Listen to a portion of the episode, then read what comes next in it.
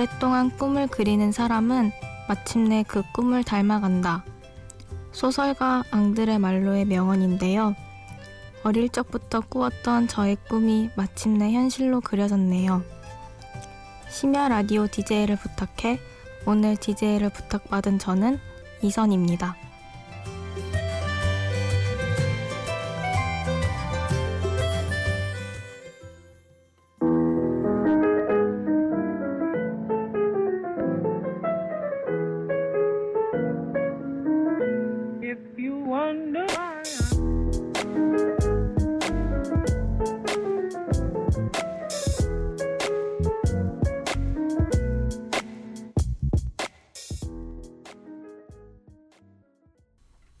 첫 곡으로 제프 버넷의 If You Wonder 듣고 오셨습니다. 안녕하세요. 저는 21살 대학생 이선이라고 합니다. 매일 라디오 청취만 하다가 이렇게 DJ 자리에 앉게 되다니 너무 설레네요.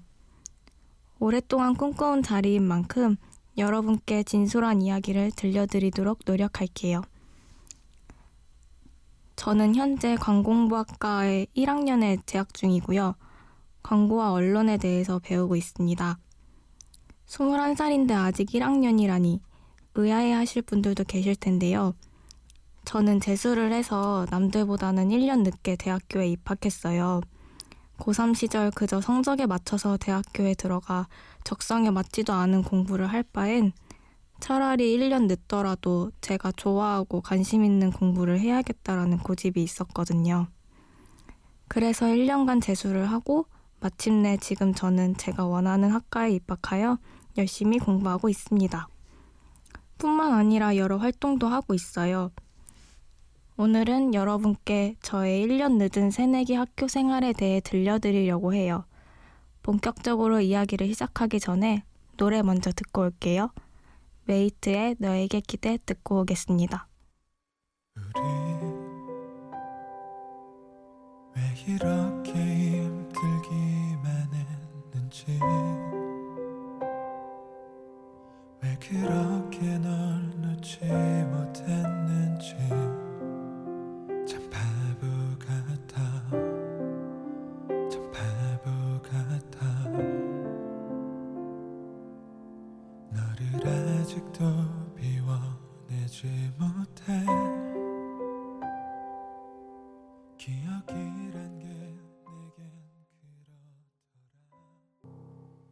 여러분은 지금 심야 라디오 DJ를 부탁해를 듣고 계시고요.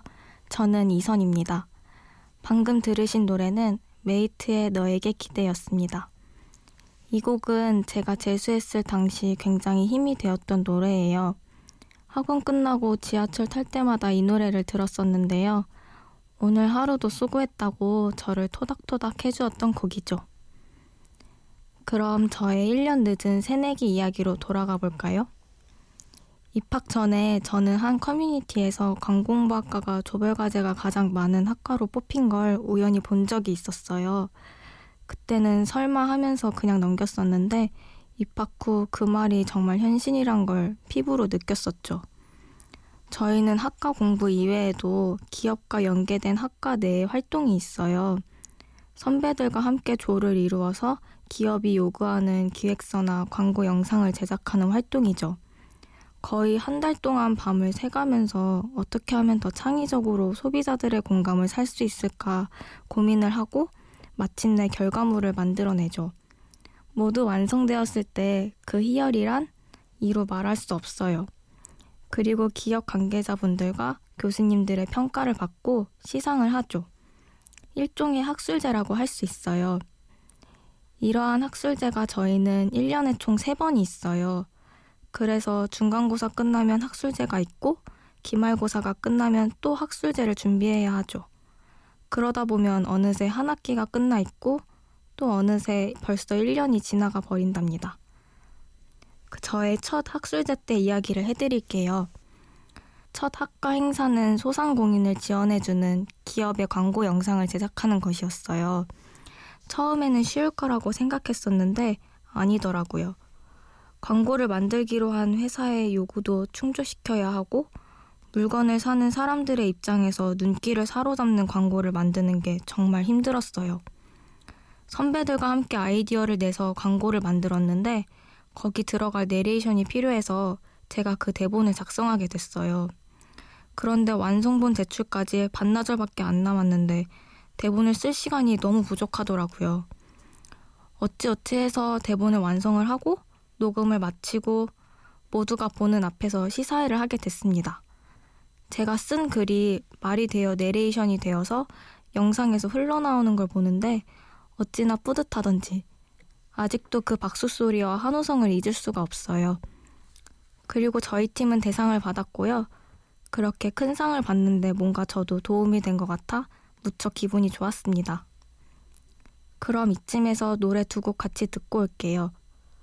올해 초에 제가 많이 듣던 노랜데요. 토이의 오늘 서울은 하루 종일 맑음, 호티의 듣는 편지 두 곡 듣고 올게요.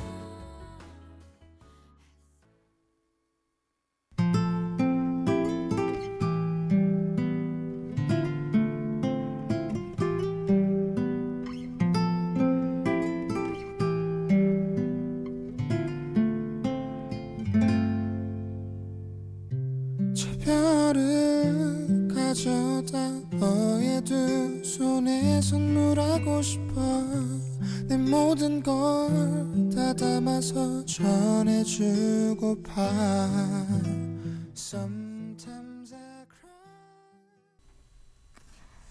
토이의 오늘 서울은 하루 종일 맑음, 호티의 듣는 편지 두 곡 이어서 듣고 왔습니다. 다시 두 번째 학술제 때 이야기인데요. 두 번째 학술제 때는 화장품 회사와 같이 진행했는데요. 이번에는 광고를 만드는 것 뿐만 아니라 직접 거리에 나가서 사람들을 만나는 활동도 해야 했어요.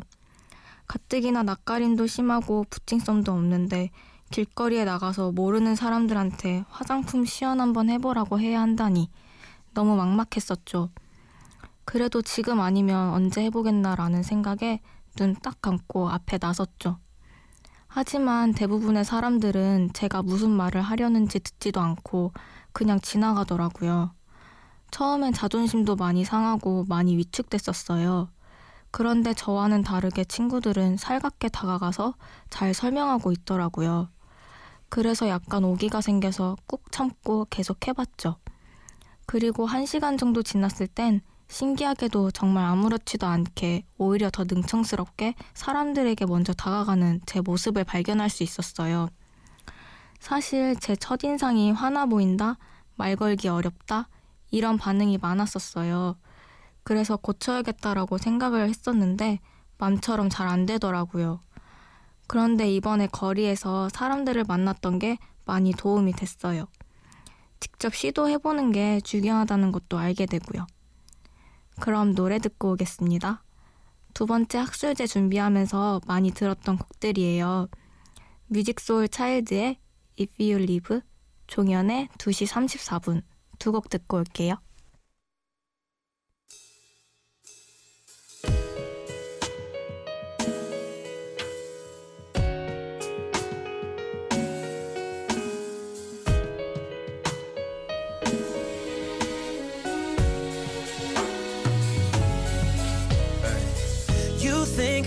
So full of it, full of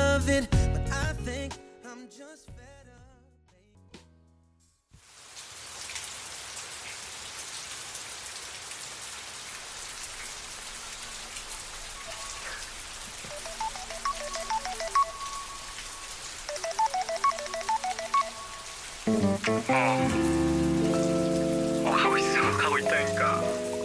어, 어 그래. 내가 많이 취했어? 아니 2시에 끝냈는데 어떡하라고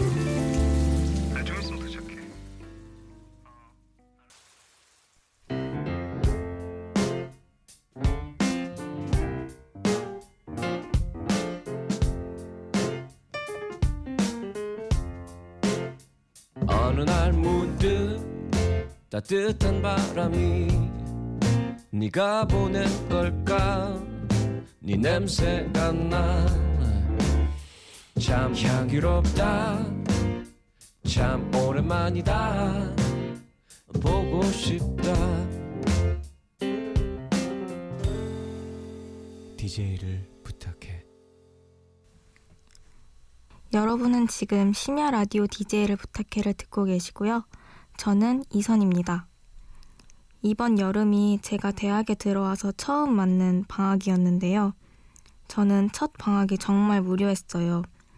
방학 시작하기 전에 이것저것 계획을 세웠었는데 경제적인 이유도 있고 맘처럼 잘 안 되더라고요. 그러다가 우연히 표가 생겨서 Jesus Christ Superstar라는 뮤지컬을 보러 갔었어요. 인생 첫 뮤지컬을 보러 간다는 생각에 굉장히 설레는 마음으로 관람을 했죠. 그리고 저는 큰 충격에 빠졌었어요. 배우들의 연기와 노래, 그리고 안무를 제 두 눈으로 그렇게 생생히 볼 수 있다는 게 너무 신기했어요. 그리고 무대 조명 의상은 관객들이 그 작품에 온전히 몰입할 수 있도록 미세한 부분도 놓치지 않았죠. 저는 그렇게 뮤지컬이라는 분야의 매력을 느끼고 뮤지컬 전문 잡지도 구독해서 보고 있어요. 특히 배우들, 연출가, 음악 감독, 무대 감독 등 하나의 작품을 올리기 위해 일하시는 분들의 인터뷰를 많이 보고 많은 걸 느껴요. 그들만의 철학이랄까? 그들만의 추구하는 가치관을 간접적으로 느낄 수 있어서 가끔 형광펜으로 밑줄을 치면서 읽고 있어요. 얼마 전에는 배우 한지상의 인터뷰를 봤었는데요.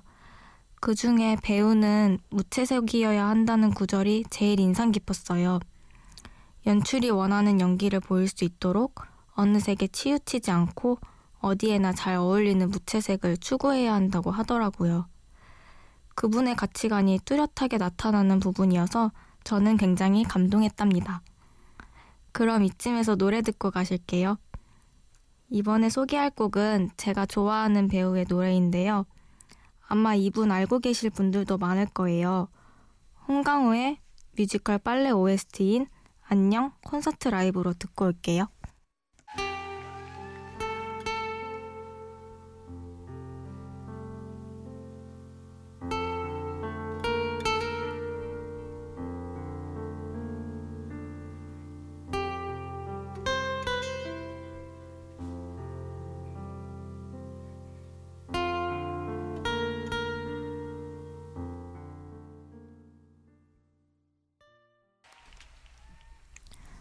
홍강호의 안녕 듣고 오셨습니다.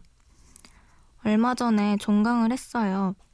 그래서 지금은 겨울방학 기간인데요. 곧 2학기 성적이 나올 거라서 어떻게 나올지 굉장히 걱정되네요. 저번 여름방학 때 좀 후회했던 것이 많아서요. 이번 방학은 여름방학 때처럼 무료하지 않도록 재미있게 보내려고 생각 중이에요. 그래서 2학기 동안 겨울방학 때 하고 싶은 일들을 적어봤는데요. 뮤지컬 보기, 읽고 싶은 책 읽기, 전시회 가기, 친구들끼리 놀러 가기 등 소소하지만 의미 있는 일을 하려고 해요. 그리고 항상 기록을 하려고요. 그때 그 순간 느꼈던 것을 기록하면 나중에 다시 보았을 때 구체적으로 생생하게 기억이 나더라고요. 그리고 티켓북도 만들려고 해요. 제 고등학교 때 친구는 초등학교 때부터 본 영화 티켓이랑 팜플렛을 모았었어요. 어릴 때는 모으는 게 별거 아니라고 생각했었는데 지금 생각해보니까 정말 큰 재산이 되겠더라고요. 1년만 지나도 그렇게 많이 모이는데 나중에 10년, 20년 뒤에는 얼마나 많이 모여 있을까요? 그래서 앞으로 저도 하나씩 하나씩 모으고 기록할 생각입니다. 그럼 다음 두 곡 더 듣고 올게요. 브라운 아이드 소울의 기다려요. 라이크의 돌아갈래 듣고 오겠습니다.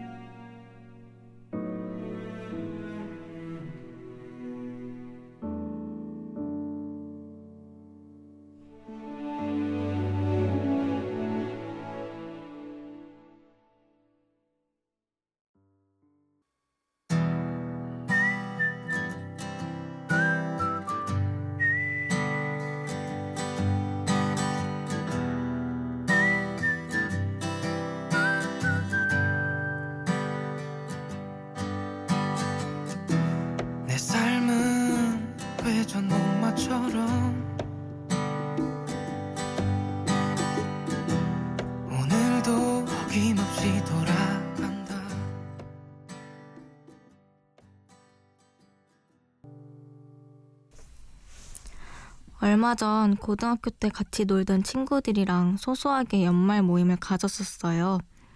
제가 경기도로 이사를 가게 되면서 다 같이 보기 힘들었었는데 어떻게 시간이 딱 맞아서 거의 1년 만에 다시 보게 되었죠.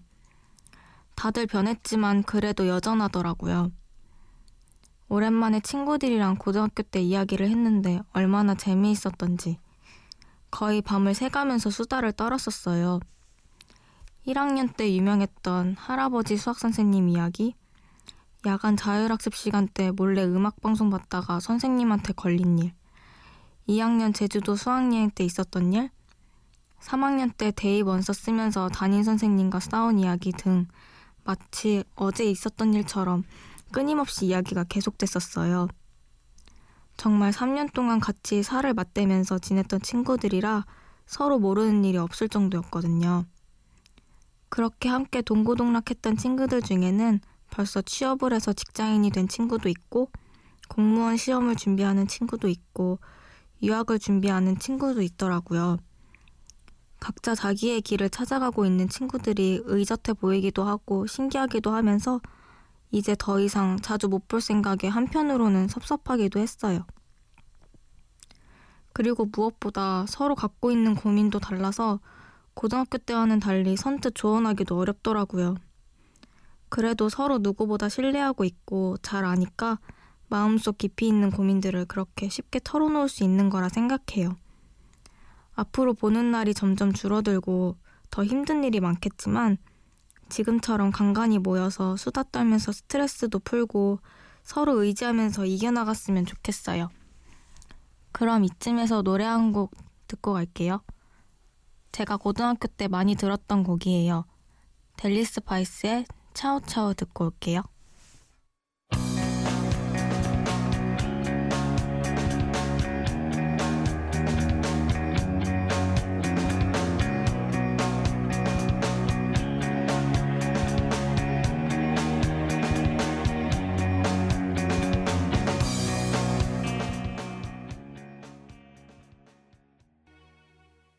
언제든 내게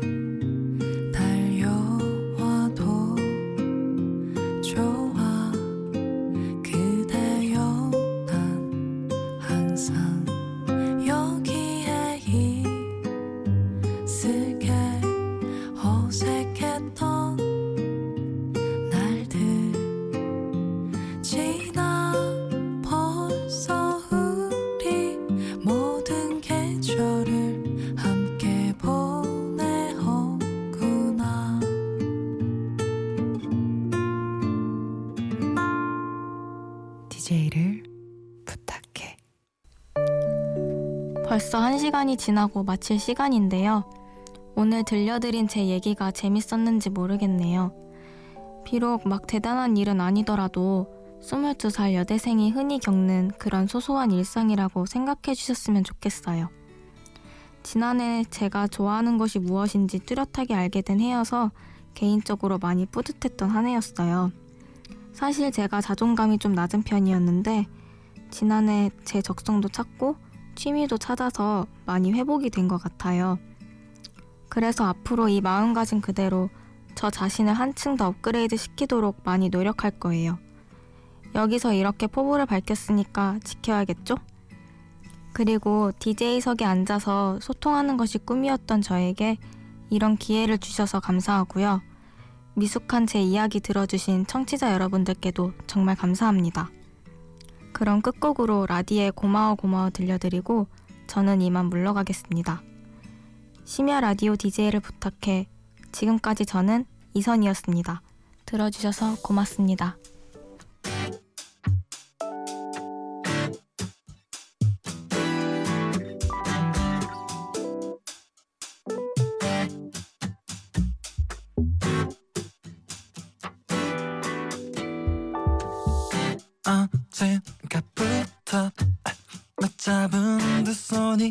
Yeah.